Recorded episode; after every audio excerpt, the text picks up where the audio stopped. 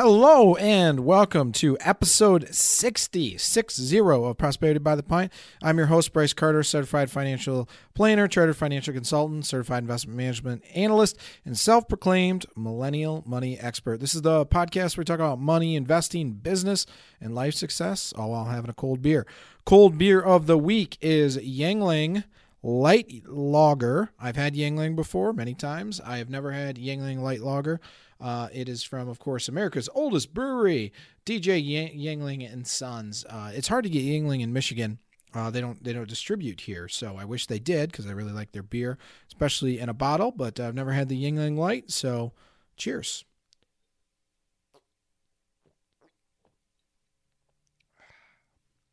That is refreshing and delicious. So this week, I wanted to talk about the thing that actually most terrifies me about the economy, very long term, not not in the short term, but very long term, and that is debt and the accumulation of debt.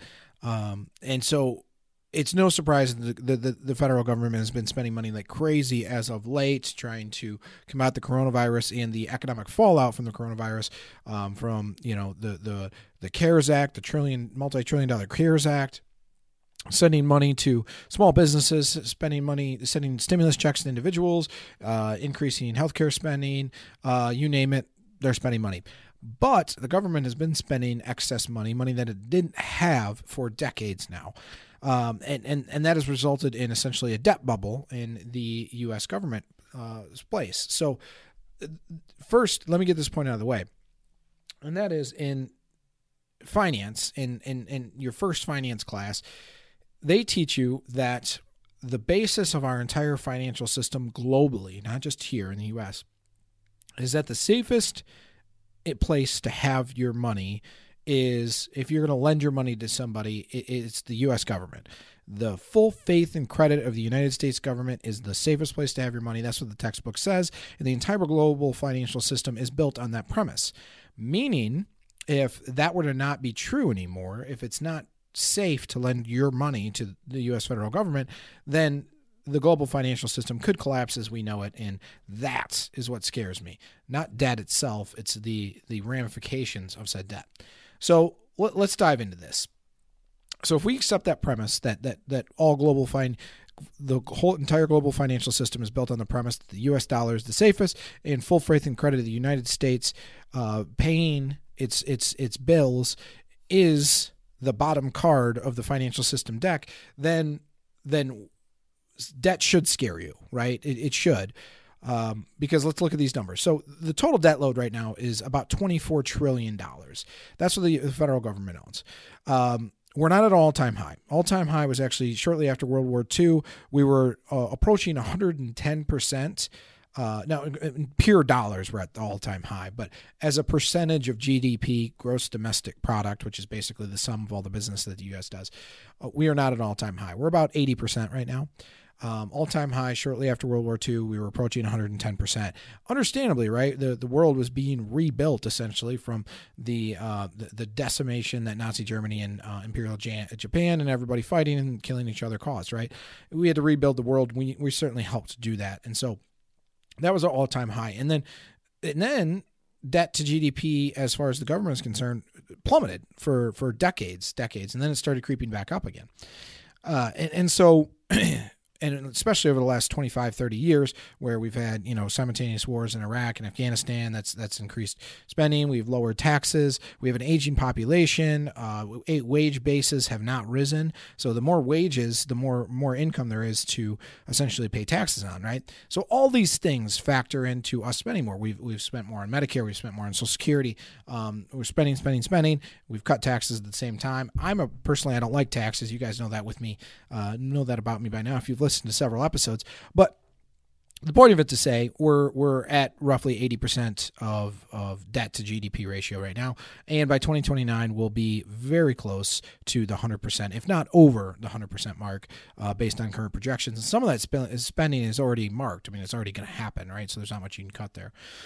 So some argue that this is an apocalyptic scenario that the government you federal government's going to default on debt and the dominoes start to fall some argue that. Some argue that we can sustain actually high debt to GDP ratios with one caveat. They say that we can sustain that as long as interest rates stay low. For example, it costs roughly $6.5 billion in interest to borrow a trillion dollars. Okay, I hope my math is right on this because I'm going to look like I'm silly if I'm not. But I'm pretty sure it's right. So it costs 6.5 billion in interest a year to borrow a trillion dollars. Now that's 6.5 billion might sound like a big number. It's it's a big number to to me or you, right? Give me a fraction of that, and you know I'm I'm pretty happy for life, right? Um, but as far as government spending is concerned, it's a pretty small number. I mean, 6.5 billion is a rounding error for the Pentagon, right? So because interest rates are so low, and that's what the 10 year treasury rate is right now. So, all treasuries are treasury bills, uh, T bills, treasury bonds. That is you lending money to the U.S. federal government. So, if if treasuries are nothing but government debt and that those are paying record low interest rates 0.65% essentially on the 10 year treasury it doesn't cost very much money for the government to, to, to borrow money right now, right? So if the cost of the debt load is not that much, you could make an argument we can sustain this as long as interest rates interest rates stay relatively low. But when you're looking at a 10-year treasury is usually well above 3%. You're looking at an interest rate an interest obligation that could go 4 or 5x, you know, 4 or 5 times. So by the time this debt matures, instead of 6.5 billion, you're talking 20, 30 billion, and extrapolate that to you know instead of a, that's the debt load on a trillion to now a debt load on 24 trillion. So you start to see where it could unfold. There's arguments for both right? Um, that that we can sustain huge debt uh, and, and we have sustained large debt loads for a long time and that this eventually is going to be a problem. I do believe it eventually will be a problem it's got to be corrected. So the you know, like I said, the reason this scares me is because the whole premise of our financial system is that the U.S. pays its bills. The U.S. federal government is the safest place to have your dollar. So, if that's the bet, right? If that's the premise, if that fails, that's a problem. Right now, it's not failing. It is. It's not in any danger of failing. In fact, interest rates have plunged so far in the treasuries because more people are willing to buy them more people are willing to lend the US government money. And if you look around the world, I mean, we actually have a pretty comparatively high 10 year treasury rate. So, this, in, in theory, the safest place to have your money is with the US federal government. And compared to many other countries, it pays a decent interest rate 0.65% on a 10 year, higher than that on a 30 year, lower than that on a five year, right? Beer break. That is lovely. So when you're looking at this scenario, if as long as people are willing, countries, many countries, pensions, uh, investors, individual investors, corporations are willing to lend the U.S. government money, as long as they can just keep rolling up that debt. It's like refinancing and refinancing and refinancing, and we've been able to refinance at lower and lower interest rates since the 80s as interest rates have been collapsing. Um, there was a, a, a spike two years ago, but gosh, two years ago feels like a long time now, right? Like two years ago, you could go to a comedy show and a dinner with your wife if you wanted to, or husband, or whatever you're whatever you're into, right? So if you look at the scenario in which, as long as the government can continue to borrow, and as long as there's a lot of people willing to lend, yeah, we could sustain that debt, but not forever, right? Not forever. So there's only two ways you correct this scenario. And if we look at it, you know, this year we're going to add a dillion, a, a trillion, a dillion. We're going to add a trillion to the deficit alone, right? So how do you fix this issue? We have to, I mean, you can't just do that every year. You can't just add a trillion in deficit every year. It's just that is not sustainable. You have to do two things, right? So you have inflows and you have outflows. The inflows are tax dollars. The outflows is government spending. We have a two-party system, and one party loves to cut taxes and one party loves to spend money. Basically, both parties love to spend money right now. Um, and and you know if it's not self-explanatory, Republicans love to cut tax dollar, cut cut tax payments, and Democrats uh, tend to want to spend more money on government programs, universal health care, um, green energy initiatives, whatever it may be. I'm not getting political on this, just that's the way it is, right? So here's the deal you have to do one of two things or a combination of both in order to balance the budget. You have to increase expense, you have to increase spend uh, revenue, right? Or you have to cut spending. Look at it if it's your household, and every single month you get your you get paid you know you get your biweekly paycheck and you have your expenses your mortgage and your uh, your your taxes and your insurance and your grocery bills and your electric bills et cetera et cetera. You have all those bills. And every month you're just a little bit short of what you need to cover all your bills. So you put it on the credit card and you put it on the credit card and you put it on the credit card. There's only one way to get out of that hole is that you either have to make more money or you have to spend less. So let's look at that scenario for a second. If you as an individual have to make more money, let's look at can you do that? Can you work more overtime? Okay, you can work more overtime.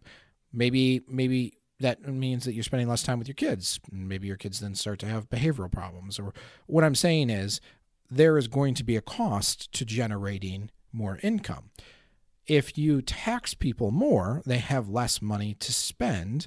Therefore, it will have an impact on the economy.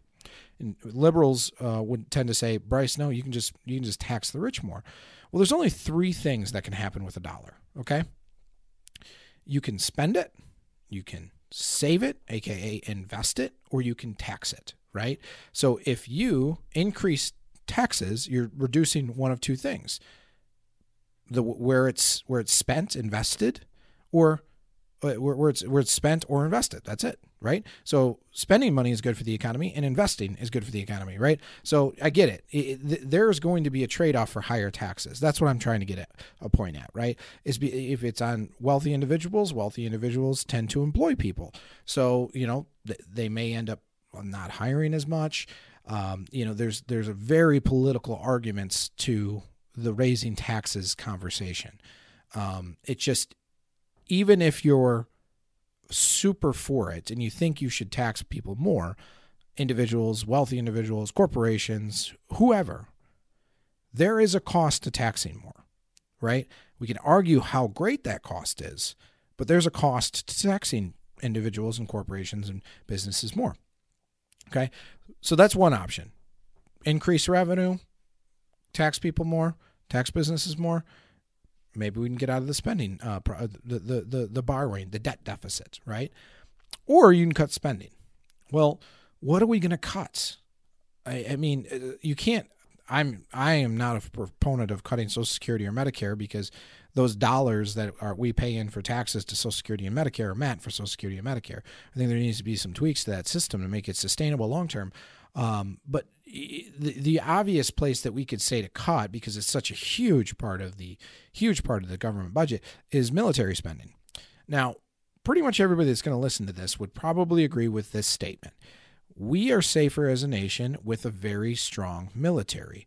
I would argue we're safer if we have the strongest military in the world.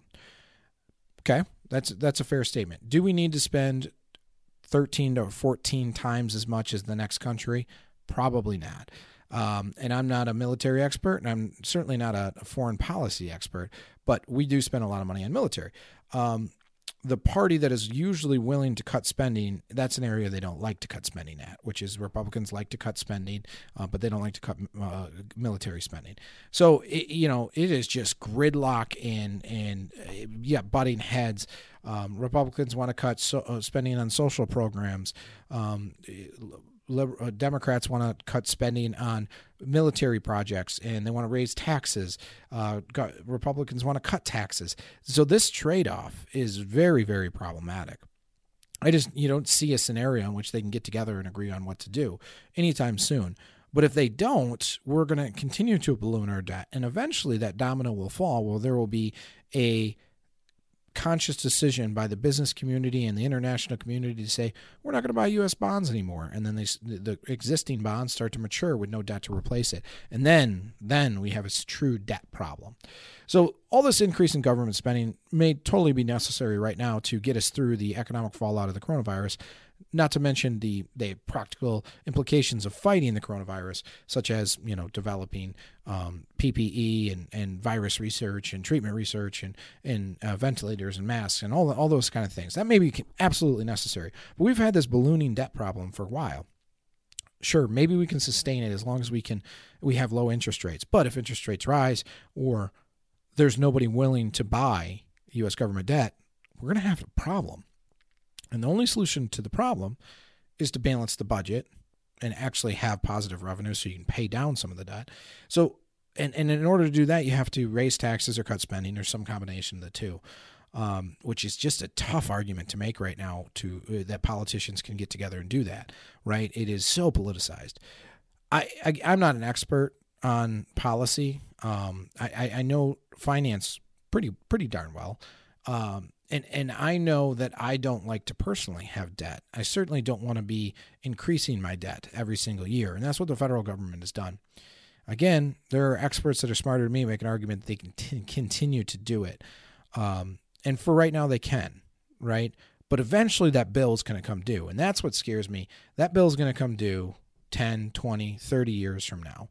Uh, to where we're, going to be in a higher interest rate environment, um, and and and maybe the U.S. dollar is in the pinnacle of the financial institution, uh, financial world at that time. Uh, I don't know, but it does bother me, and it's a problem. And I would feel a lot better if we had policymakers that were actually talking about the issue. I remember just a few years ago when it was, you know, uh, Romney versus Obama, and, uh, and and debt and government spending was was a huge issue, and you know there was there was um, you know, votes and talks in Congress, and they were shutting down the government overspending, and deficits. Nobody even talks about deficits anymore. Now that they're not talking about it, it seems like it's ballooning, right? There's nobody standing up and saying we shouldn't spend it. And I'm not saying we need to not spend the coronavirus money. That I would argue is actually the exact response the government should should be doing.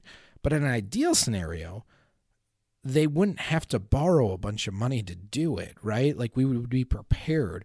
I, as a household, I, I, you know, am prepared. I have cash set aside for emergencies, and uh, you know, if if, if my wife actually went from uh, five days a week to four days a week because company was doing partial layoffs. Okay, not a big deal. We got cash set aside, right? Um, and I recommend here, you know, if you're a single income household, six months of expenses in cash, three months of expenses in cash if you're a dual income household. Governments don't save like that. Um, now they can collect revenue from anybody that walks down the street, so that's kind of they're different than us, but but that's the way that you know, I run my household. I love my government to, to be more fiscally responsible. I don't see that happening anytime soon. And long term, that concerns me greatly. But that's been this episode of Prosperity by the Pint. Don't forget to tune in, subscribe, iTunes, Spotify, Stitcher, Pocket Cast, wherever you get your podcasts.